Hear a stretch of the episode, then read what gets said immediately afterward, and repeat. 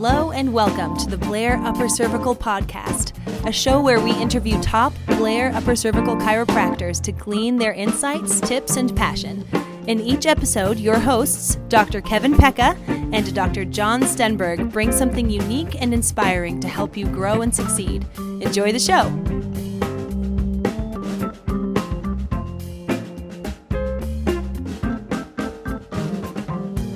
Okay, welcome back to the Blair Technique Podcast. This is going to be sort of a bonus episode. We've got a special guest that a lot of you folks might not be familiar with. It's a new friend of mine. We were just talking here offline before we started recording. It's Dr. Arthur Plessa. He's a knee chest doc in Charlotte, North Carolina. I got connected with Dr. Plessa because I came across his podcast, The Green Book Commentaries.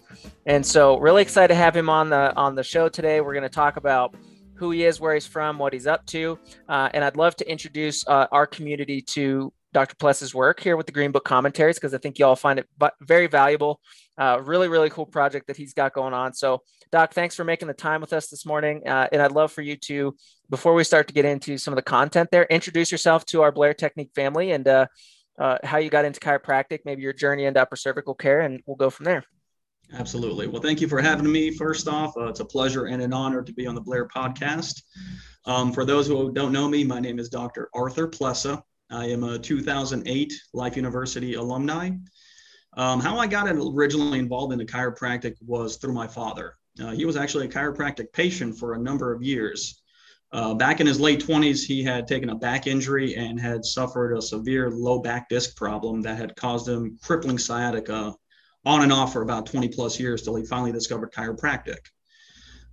He had discovered a chiropractor, of course, and I went with a few visits with him just to kind of see what it was all about because I was just interested.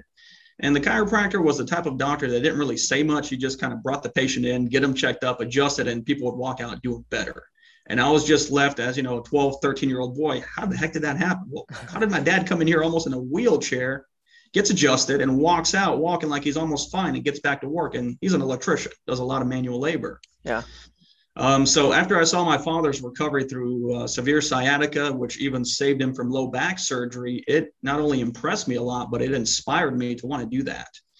So I had went to an orientation at Life University back in 2001, fell in love with what I heard and really just got turned on to the message that they were talking about. Being the only profession that can actually help people get well, stay well, and naturally. I mean, to me, it was just awesome. I had always been interested into science, healthcare, but didn't exactly know what I wanted to do. So this orientation really just spoke right to my heart.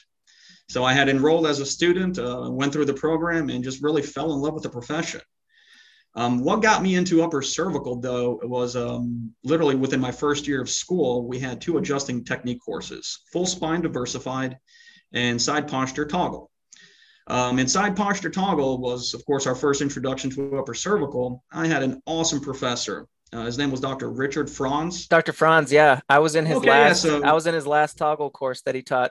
Oh my goodness. Okay, so you know who I'm talking about. Awesome guy, yeah. Yeah, I didn't really know his background until towards the end of my education when I actually spent more time with him in his office. But apparently, he was a Kale knee chest upper cervical doctor. Had done a lot of work with Dr. Kale, a lot of research with him. I mean, the guy was a wealth of knowledge that I got a lot of my initial knee chest upbringing with, so to speak, before I got involved with KCUCS. So my first introduction to upper cervical was actually that course and reading volume 18. That was actually my first chiropractic book I had ever laid hands on, even knew what it was about. And I remember just reading that book through going through class and just fell in love with it. I'm always a man of science. I loved the science classes going through school. So when I started reading volume 18, it was really the science of chiropractic condensed into about 800 pages. It was amazing to me to read this stuff. And of course, to read that, you know, we're actually getting sick people well. It's something that they kind of briefly talked about at school when I was there, but it's, you know, pretty much you were there like I was there to take your exams and get through your boards. You didn't really talk a lot of hardcore chiropractic outside of your technique clubs, your philosophy clubs, and your things outside of class, which was odd to me. So I discovered chiropractic really in one class and then a lot of alone time I'd spent reading the books and discovering the green books that we had over there in, at the Palmer room in our library, if you remember that little broom closet room. Yeah. We had probably about half of them over there that I spent reading through the entire time my career at Life University. And I mean, they all just really led me to one thing, the upper cervical spine. even the old full spine books, you know, before upper cervical got instituted into Palmer, they were pushing a lot towards the upper neck, atlas axis, cord pressure, cord tension. They just hadn't developed it yet. Yeah. So when you read all those books, you know, prior to volume 18 in retrospect, you can see where they're going to. You can see what they're pointing to and how the science all points to that area. So upper cervical really attracted me a lot due to the fact that this is where the science of our profession had really developed from. All chiropractic techniques, for the most part, add some aspect of science to our profession and something to add to it. But I believe will give us our strong foundation that we actually have something to build off of was the work that was developed by BJ Palmer through his research years, through, of course, which every upper cervical technique was based off of, from knee chest to side posture adjusting into the techniques that we have today. Yeah, 100%. And I think... And thinking back, I didn't even learn about that special collections room until I'd almost graduated. So spent the last couple quarters digging through there, and you know, on the top shelf up there, they actually have files from the BJ Palmer Research Clinic where you can thumb through the scans and look at the spinographs and kind of see the records and things like that. It's just some living history hidden right there in the library that most folks never even realize is right there. So, I remember back to being in school. It was I'd started the quarter after. Dr. Sid Williams had passed away, and I knew nothing about chiropractic. And I got there, and you know, it was this whole thing about Dr. Williams and the legacy of chiropractic and all these things. And it totally caught me off guard. And then getting into your first technique class, you know, toggle recoil with Dr. Frantz and him explaining some of the lineage of the technique and having your first exposure to analysis and correction and being exposed to the green books and the science that was being developed concurrently with the philosophy and the art.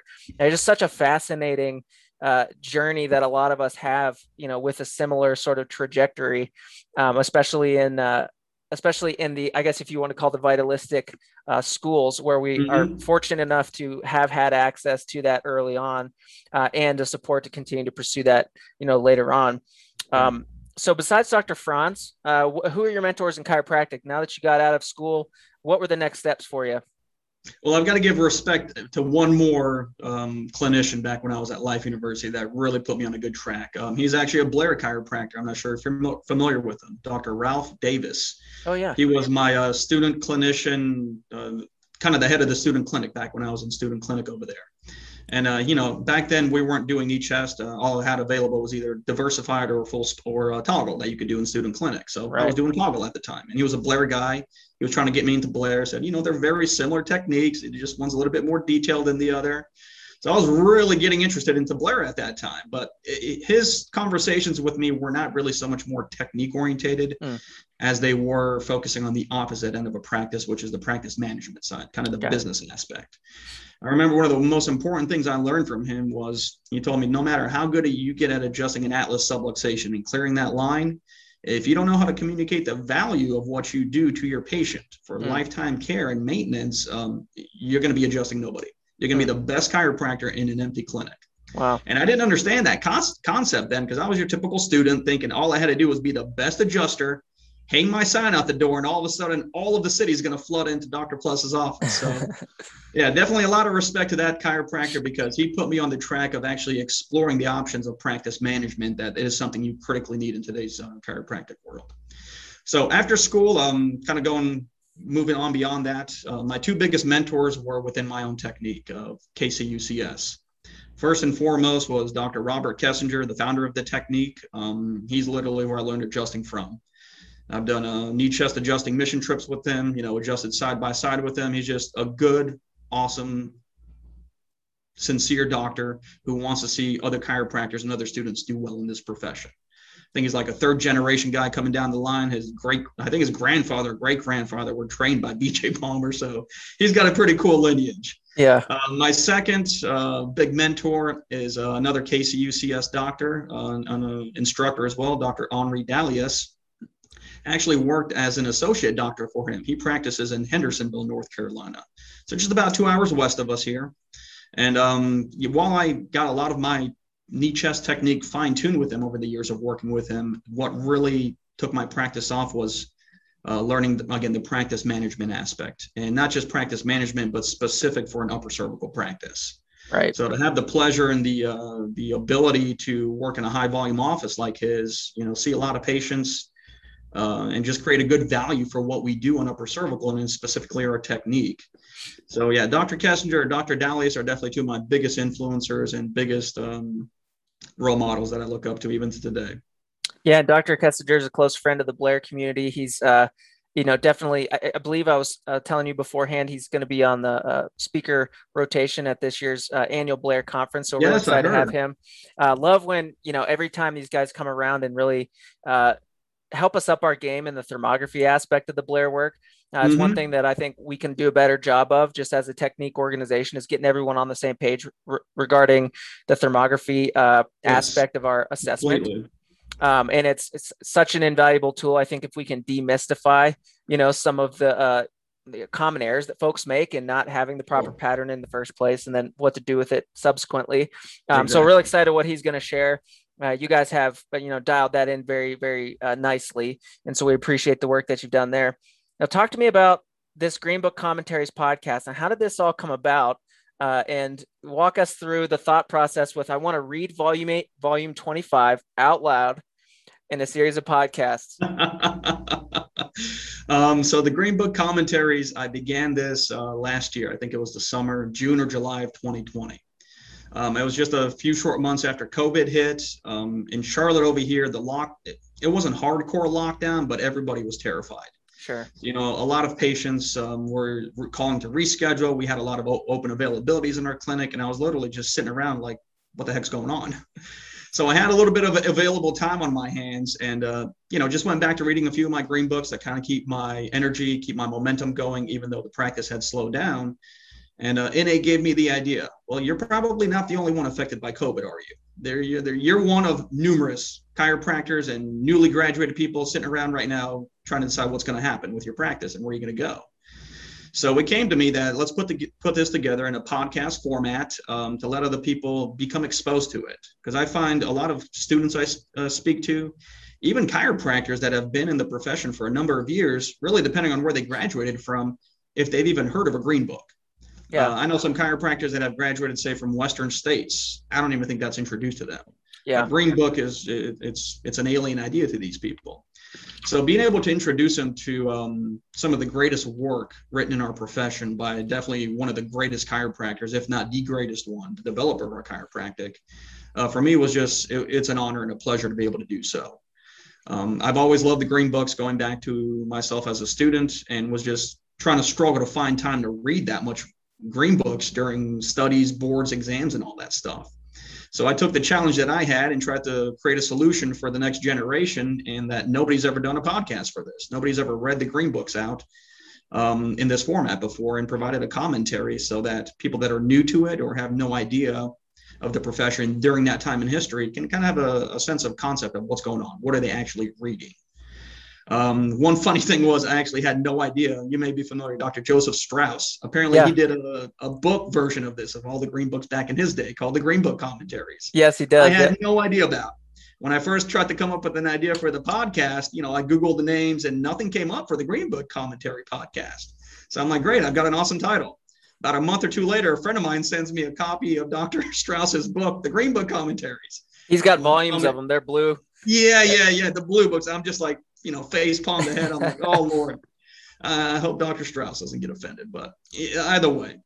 Yeah. You know, I think it's interesting observing that same phenomenon where a lot of people have opinions about Dr. Palmer and have never read any of his work. Yeah. And I've always found that to be very, you know, very ironic. It's like a lot of the conversations going on today in the upper cervical community about things like the cerebrospinal hydrodynamics and internal jugular vein compression. And some of these advanced concepts are not brand new concepts. These are not things that he was not considering and thinking about and talking about at the time. And we've got updated technology, you know, so we can start to approach these things a little bit differently from a scientific point of view, but the concepts are well established and have been around for a very long time. So let's introduce folks. Hate that we have to do this, but let's just introduce folks to what volume 25 is. So in the green books, you've got Oh, you got yours right. 40 there. Volumes there. I've got my copy of volume 25 here. It's a good read. I've got it all. I can tell you have a few of your highlights in there. So you chiropractic clinical controlled research. Okay, so could you walk us through? And this is 1951, correct? Yes. Walk us through what this book is all about. Why did Dr. Palmer put this together? Okay. Volume 25, Chiropractic Clinical Control Research, was published in 1951, as you just mentioned. Out of the nearly 40 Green Book volumes written, if I could single out one, and for some reason say all the other ones did not exist, but just keep one, I would keep volume 25. Now, why is that so? Because everything written prior to 1951, prior to volume 25, was included into that book. Hmm. Anything after 51, you had very little development of chiropractic technique after 51. The only other thing that was produced by the Palmer School was the Thompson drop headpiece, right, after 1951. It was basically just more expanding upon the philosophy. And the volumes got a little bit smaller. The thoughts got a little bit more concise. It's almost like BJ Palmer hit his magnum opus with volume 25. Mm. Every upper cervical person will usually point to volume 18 as their bread and butter. And I like that one, but the problem with it is it's only a starting point. Yeah. It's the first one in the volume that builds up from that point. And it's before pattern analysis even got developed. Right. So they were just doing typical break analysis of the upper cervical area, no pattern. It just, if it broke more than 2 points, you adjust it.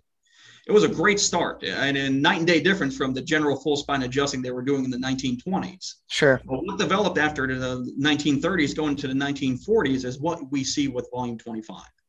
Volume 25 is literally anything chiropractic you can think about from day one to 1951. BJ takes the reader from 1895. There were only three people there, him, his father, and Harvey Lillard. And he details what happened. Now, there's a little discrepancy from him to DD, but again, he tells us the story of what happened. And then how chiropractic developed within the first 10 years from, the crude adjustments they were doing. A lot of people don't know, but we used to put 100-pound sandbags on our shoulders to adjust patients with.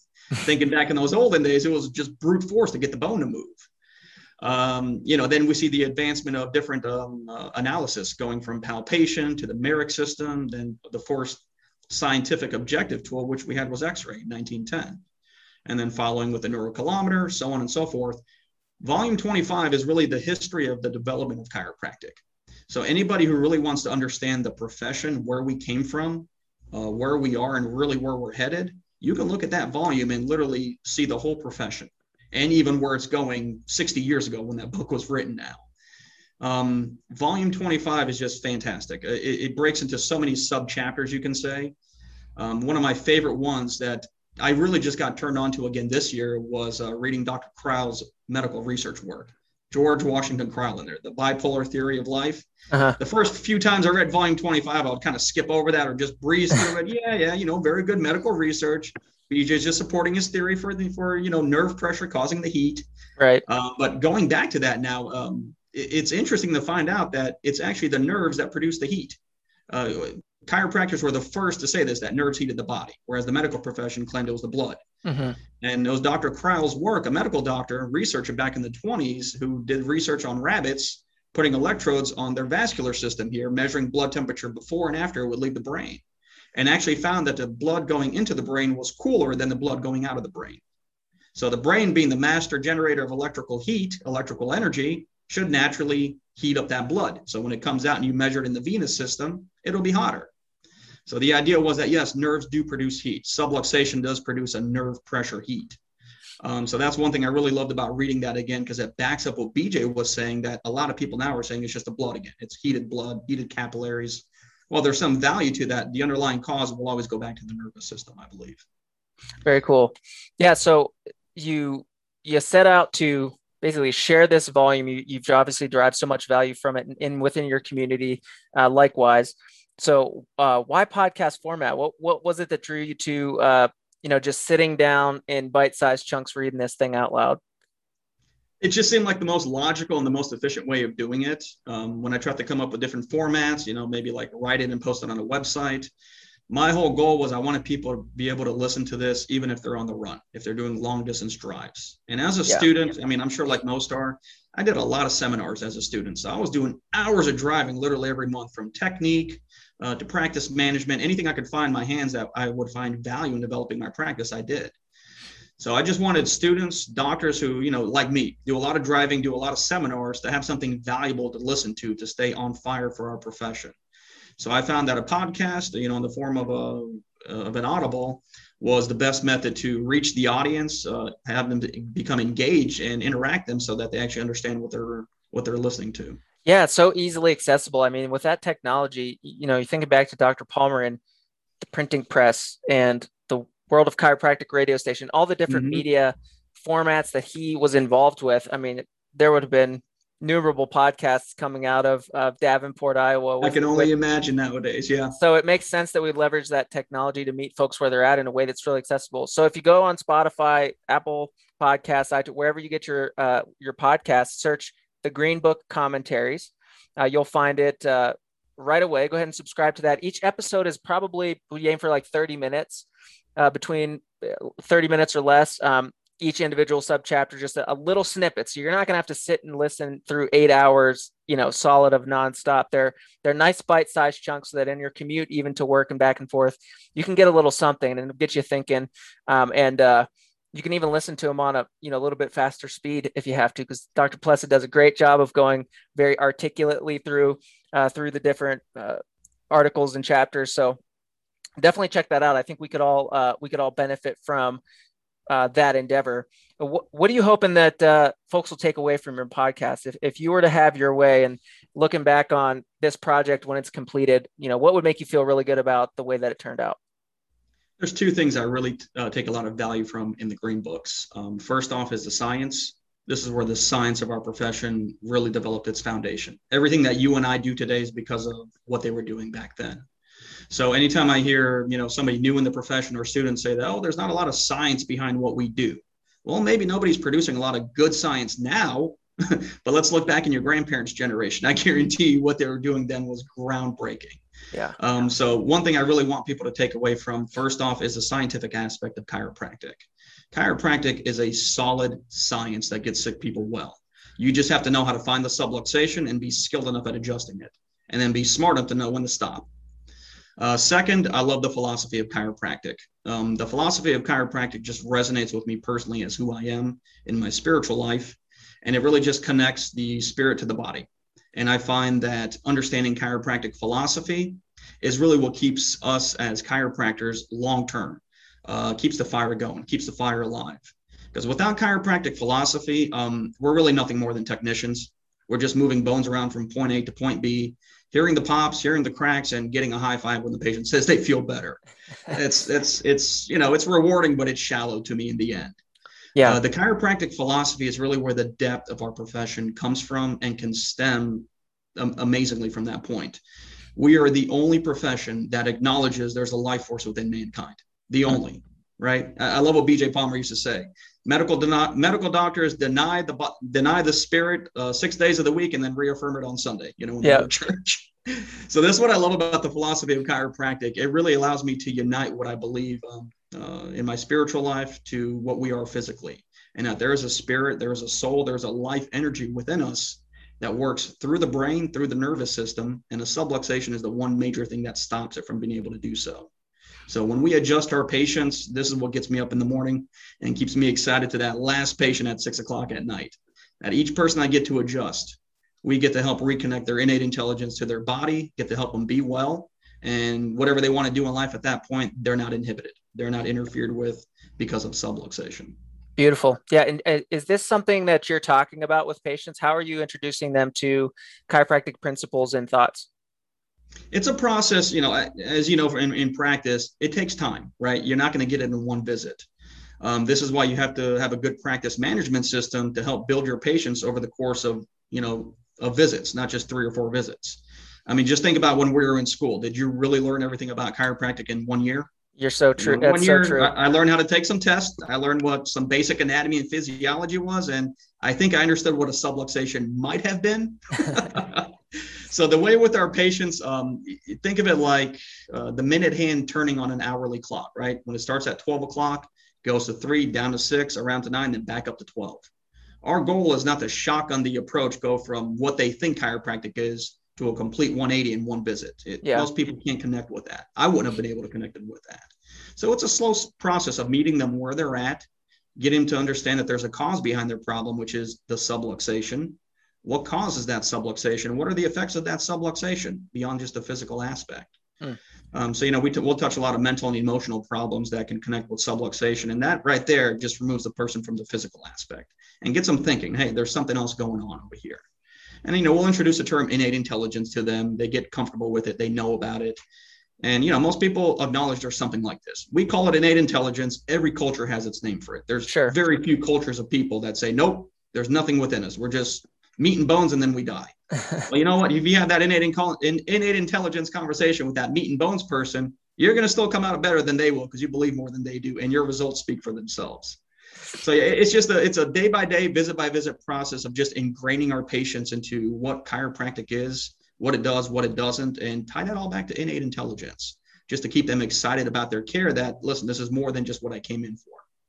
And the great thing about Dr. Palmer's work, and like you said, blending the science and the art and the philosophy concurrently as that developed, I think that's one of the most underrated aspects of the development of chiropractic. Everywhere in the business world and in, you know, the entrepreneurial space, the conversation is start with why, develop a vision, you know, what's the culture of your business, and all these types of conversations that have all of a sudden, you know, reflected the need for a philosophy of what you're doing and why you're doing it to anchor you to a true north. And we have that, you know, that was built in. Yes, and I always thought it was kind of funny that that there's been almost, you know, a diversion away from the philosophy that we were sort of grounded in foundationally. And we talk about this with some of the old school Blair docs, the ones that have been trained by first generation, you know, Dr. Blair and his contemporaries. And there was just an understanding that they had about these principles that they might not have had to have these conversations in the way that we do now, because it was so ingrained within every bit of, you know, what they knew to be chiropractic, right? There wasn't, I guess there were always straights and mixers, but they all had an awareness of Dr. Palmer's work, the philosophy of chiropractic, and they had legendary, you know, philosophical chiropractors training them. Not having, you know, MDs or PhDs training them in biochemistry, having chiropractors train the biochemistry that explains, you know, and weaves that into the conversation about body performance, body function, and how things work. So I really admire we always talk about how rock solid those folks were, and we always want to emulate their results. And we always want to work towards, you know, their results. But as you were just saying previously, if we just simply follow the steps without the conviction behind it, then you're a technician, and the results will not be, you know, at that same level. So glad that you made that distinction. I hope that folks that are maybe a little bit, for lack of a better word, uncomfortable with philosophy, maybe they come to upper cervical care for different reasons, and have, you know, maybe stayed away from the philosophical constructs or some of the philosophical topics, or maybe they have heard, you know, chiropractors outside the upper cervical community maybe using and abusing chiropractic philosophy in a way that is maybe inappropriate and doesn't resonate with their values. I would encourage you to reapproach that. And I think volume 25 is a perfect way to do that, because it's going to scratch the itch that you have for the science and the case management and some of the different aspects of what makes us love upper cervical work. We were talking just before we started recording there about Colonel Allen's story. For folks that have not read 25, could you briefly summarize who is Colonel Allen and what that's all about? Because I would really love for folks to, if nothing else, pick this up and start there, so that you can get a taste of what it's all about. Absolutely. I'd love to. The funny thing is that's actually the first story I read in volume 25. You know, going back to my days at Life University at the Palmer room, the broom closet room, I called it. When I discovered volume 25, I just kind of, you know, thumbed through it to see if there were any cool pictures to check out, anything like that. And the few pictures were of patients in there, his patient cases. Colonel Allen was a patient of BJ Palmer back in the early 1940s. He was actually a student of chiropractic at Palmer School prior to enrolling in the military for World War II service. In World War II service, he got called or drafted and served in Europe. Colonel Allen was doing training in Europe and had fallen, twisted his ankle, and fell back and hurt himself. He had woken up the next morning with scarlet fever, which means his skin had turned red, had, you know, the red bumps, and just had a severe fever. A few days later, he really took a downturn and had developed jaundice. The medical doctors had done and examined him, done blood work, and found out that he had an obstruction of his gallbladder duct, and as a result was not being able to get bile to come through. So they did exploratory surgery and found out that he had a cancerous tumor that was causing this problem. They said that basically there was nothing medicine that could do for him, sent him back home to America to make good with his wife and family and prepare to die. Well, when he got back home, him being a chiropractor, being trained by BJ Palmer, knew where to go. He went straight to Davenport, Iowa, and checked in there at the clinic and basically got a full upper cervical workup.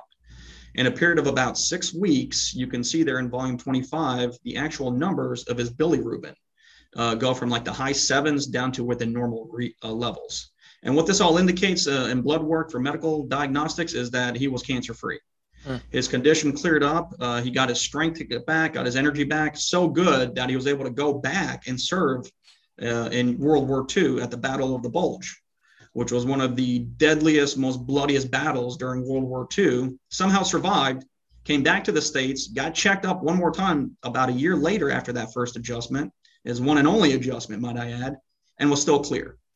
So this is what I love about cases like this, to hear of the potential of what one adjustment can do and what one good adjustment can really do to get to stay in place for a long period of time, and really how sick people get well. And yes, even patients with cancer can get well. And any of our friends and colleagues that have trained in the orthogonal techniques, that story sounds familiar to what they've heard from Dr. Grostick's history with upper cervical care, and had a very similar experience at the BJ clinic, and went into remission on multiple occasions when he had his atlas corrected. Didn't he have he had Hodgkin's, I believe, didn't he? Lymphoma, yeah. Mm-hmm. Yeah, he had a very aggressive form. So I remember hearing Dr. Grostick's story too. Got adjusted by BJ and got well as well. So we have an amazing technique in upper cervical, and I think they all do awesome work. Our goal is to see if we can clear that subluxation and clear that pattern scan. We find if that's the one objective tool, if we can get that cleared, everything else begins to clear very well over time, and sick people get very well, even of cancer. Excellent. Let's talk about thermography now. I know this is a little bit off script for what we planned on. No, that's okay. About, but I'd love to, from your point of view, if you were to talk to some of our Blair family that's maybe not as proficient or comfortable with the use of thermography, mm-hmm. Why you find that to be such an important diagnostic tool for the clinical practice of chiropractic. And if you were to explain, I guess in layman's terms, if you were describing to a patient, what are we doing with this scan here? What does this mean when we're getting adjustment, when I'm out of adjustment versus mm-hmm. not, and some of how that integrates within your patient communication? Sure. So let's break that up into two portions. First, we'll talk about the significance of thermography, especially to the chiropractic community, especially those that have either used a little bit of it or are not familiar one bit whatsoever with it. And then I'll answer the question on how to discuss it with patients. Excellent. Now, in regards towards our profession, spinal thermography is the science of measuring subluxation nerve heat. Anytime you have a subluxation, there's pressure on the spinal cord or spinal nerves that produces a resistance to the transmission of electrical energy from the brain down through the body. Just like an electrical short in an electrical panel that you have in your house, wherever that point of resistance is produces more heat. Heat is given off at that point of interference. And you can actually measure this in an electrical circuit using an electric meter. Now in the human body, we don't put an electric meter to it. What we have is we can measure the heat emission given off by the nervous system through the skin. We have spinal thermography tools. The one I use in my office is from the company Titron.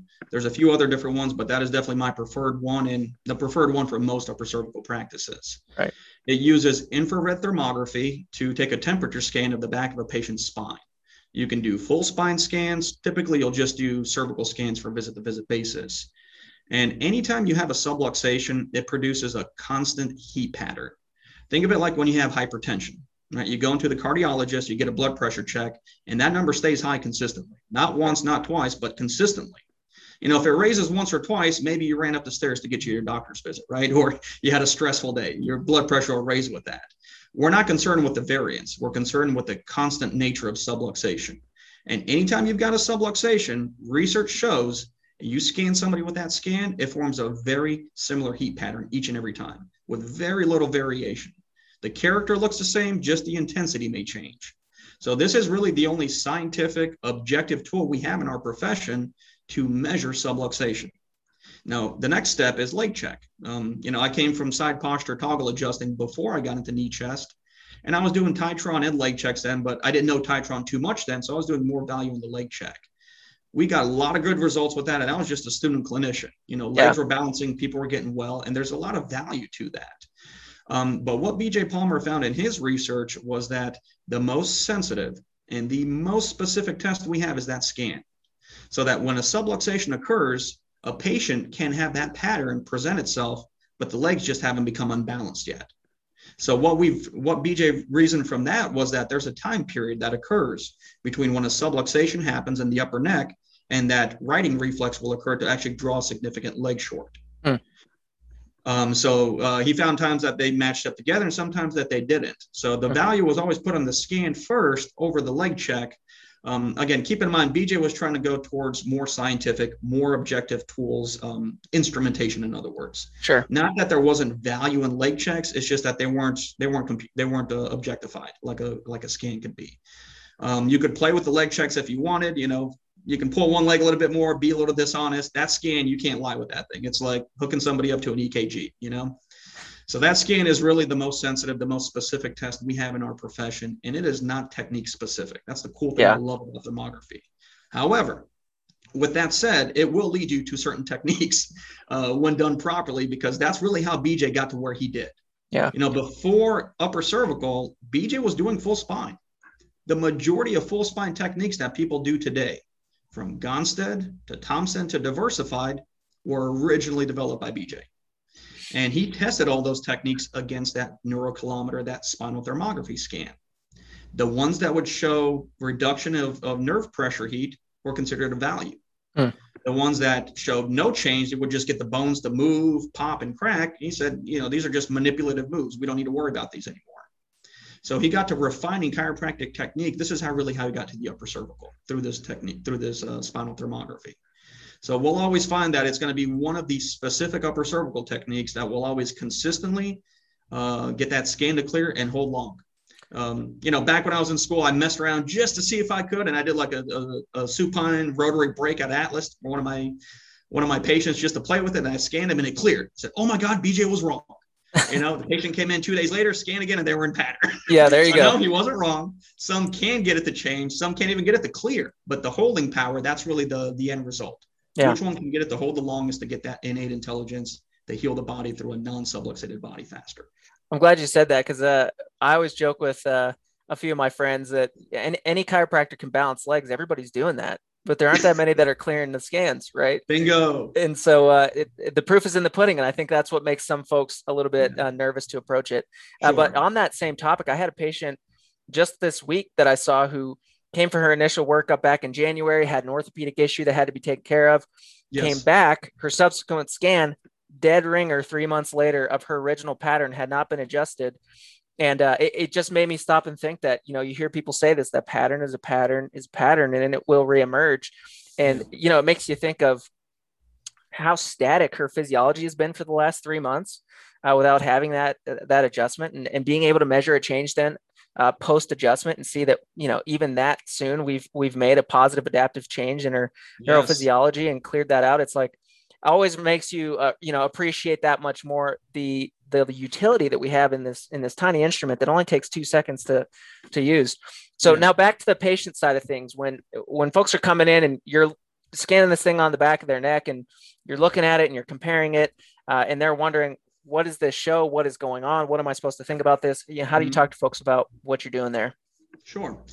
So when it comes to patient education, again, your first few visits with the patient, it's about keeping it short, sweet, and simple. You want to get straight to the point, connect the subluxation to their area of complaint, right? You can't just say, I've got a subluxation. It's bad for your body. Your innate intelligence is disconnected, but it has nothing to do with your condition. They'll say, thanks, doc. That sounds great. I'll see you next time. So first and foremost, when we do that scan of the spine, regardless of where their problem is, right there, the test indicates you have a subluxation that's causing nerve pressure leading to your condition. Now, this scan right here picks up the heat given off by those hot nerves. Anytime there's pressure on those nerves because the bones are out of place, the nerve gets hot. and it's going to form a very consistent heat pattern. So when I scan you with this in future visits, this lets us know actually if the adjustment from last time stayed in place and you're getting better, or if it went back out of alignment for whatever reason, your body's getting worse and another adjustment is clinically necessary at that point. So that's kind of the key term we'll use is clinical necessity, rather than just, oh, I feel like you need to be adjusted. I think you need to be adjusted. Yeah. The test indicates it, right? I'm removing myself from that human subjective equation. I'm literally nothing more than a technician who pulled a button and heard two beeps. Scan to the base of the occiput, and then here's what it says. So it's not me telling her that. It's a test telling her that. Like, it's just like an MRI saying you got a squeezed disc at C5 hitting your C5 nerve root. Well, it's no longer the doctor thinking that that shoulder pain going down to your arm is a radicular pain, right? It's the doctor knowing now because the test indicates it. So it raises your level of value to the patient and your level of clinical confidence when you present yourself to have this test right there. We live in a digital computerized age, you know, and to think that we have this technology in our practice and chiropractors aren't using it just because, well, my technique doesn't call for it. It's ludicrous to me. Patients need to see stuff like this. And if we have it, which we do, use it. Patients love being able to know that there's something wrong when they come in, that there is a reason for their problem. Because how many patients have you had yourself that have been to emergency rooms, medical doctors, physical therapists, even other chiropractors, and they said there's nothing wrong with you? They come to your office, you check them in, you've got an upper cervical subluxation. It's not me saying that, it's your test indicating it. So it's just keeping it short, simple, and pointing out their condition is caused by that subluxation. And they're going to start seeing in subsequent visits with each scan, yep, my pattern's back. Oh, doc, looks like my head's not on straight. Got to get adjusted. Or yeah, I got a clear reading today. Everything's great. Wonderful. We'll see you next time. Great. Yeah, it's and shout out to Roger and Dr. Hoskins and the crew at Titronics. They do a great job of supporting, you know, all the chiropractic communities that are involved. And I really appreciate their customer support, you know, the technology that they have available to us. It's, it really is a no-brainer in my opinion. And it's so funny. I don't know if you've had this. Sometimes patients will say things like, I guess maybe because I'm younger, you know, this must be the newest, you know, most advanced thing in chiropractic. I can't, you know, all this different stuff. And, you know, we always have this conversation. Well, it's funny you mentioned that because this is one of the only things that's been around for almost 100 years and has stood the test of time with all the different things that have come and gone and was, you know, potentially developed to be the gold standard of chiropractic care. And it's, you know, an interesting observation on the part of patients, you know, like you mentioned earlier, when they have an opinion about, or, you know, a perspective about what chiropractic is, and then they approach something a little bit differently, and the use of technology and diagnostic equipment to be able to, you know, monitor progress over time and keep the chiropractor accountable to their results. Exactly. So excellent. And, yeah, I think patients really get a value for that. And you'll see that with the patients that stick around with you, especially the ones that come from the general full spine world or other techniques that don't use any instrumentation. It's just find the high bump and mash it type of technique, you know? Yeah. They really get a value for that you use this instrument.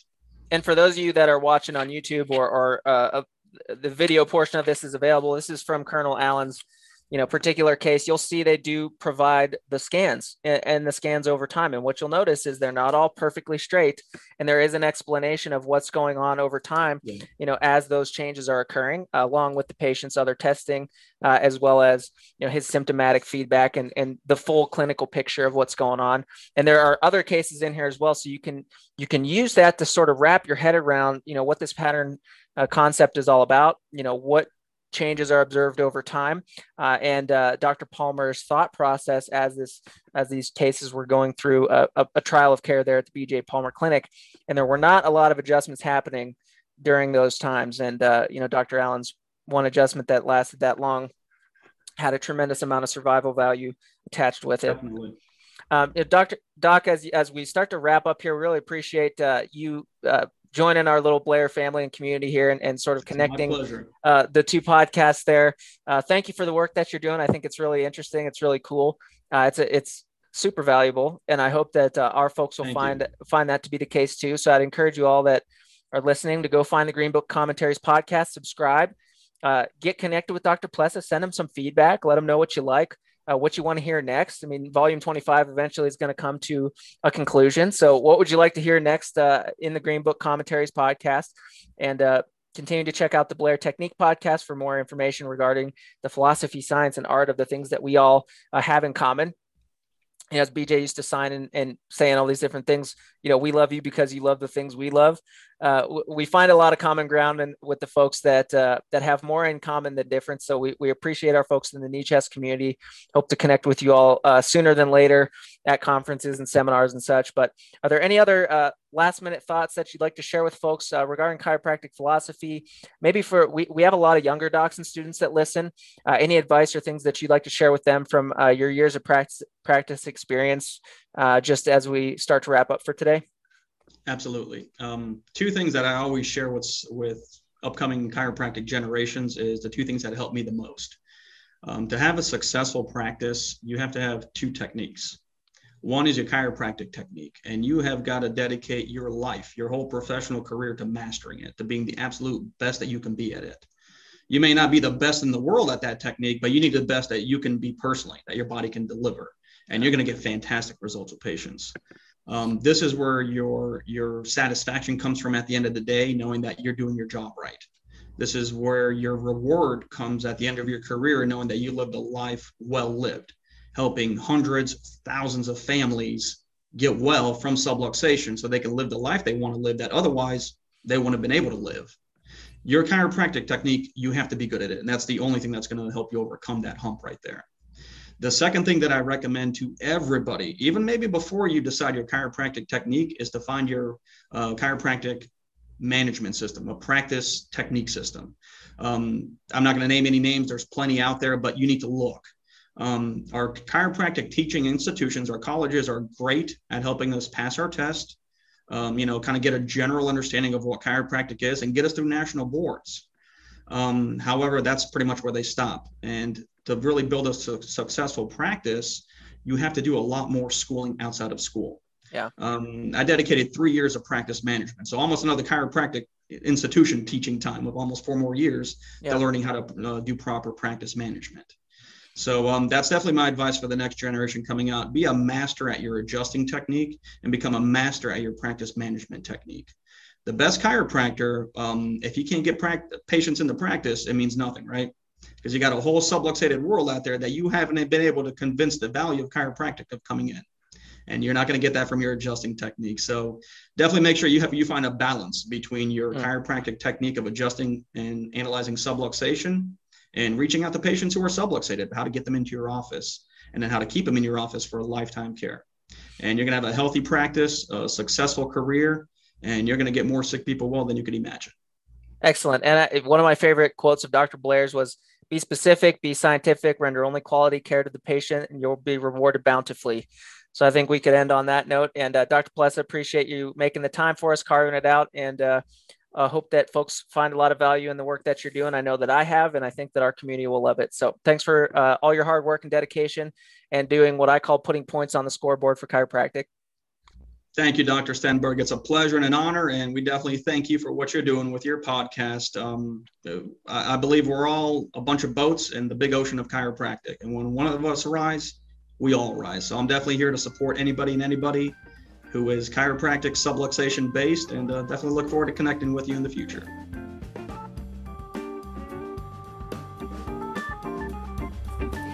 Thanks for listening. If you enjoyed this episode, please share it with a friend or colleague. Be sure to subscribe for future episodes and check the show notes for links to our hosts, guests, and other relevant information. And head on over to www.blairchiropractic.com to find out more about Blair Upper Cervical Chiropractic or to find a doctor close to you.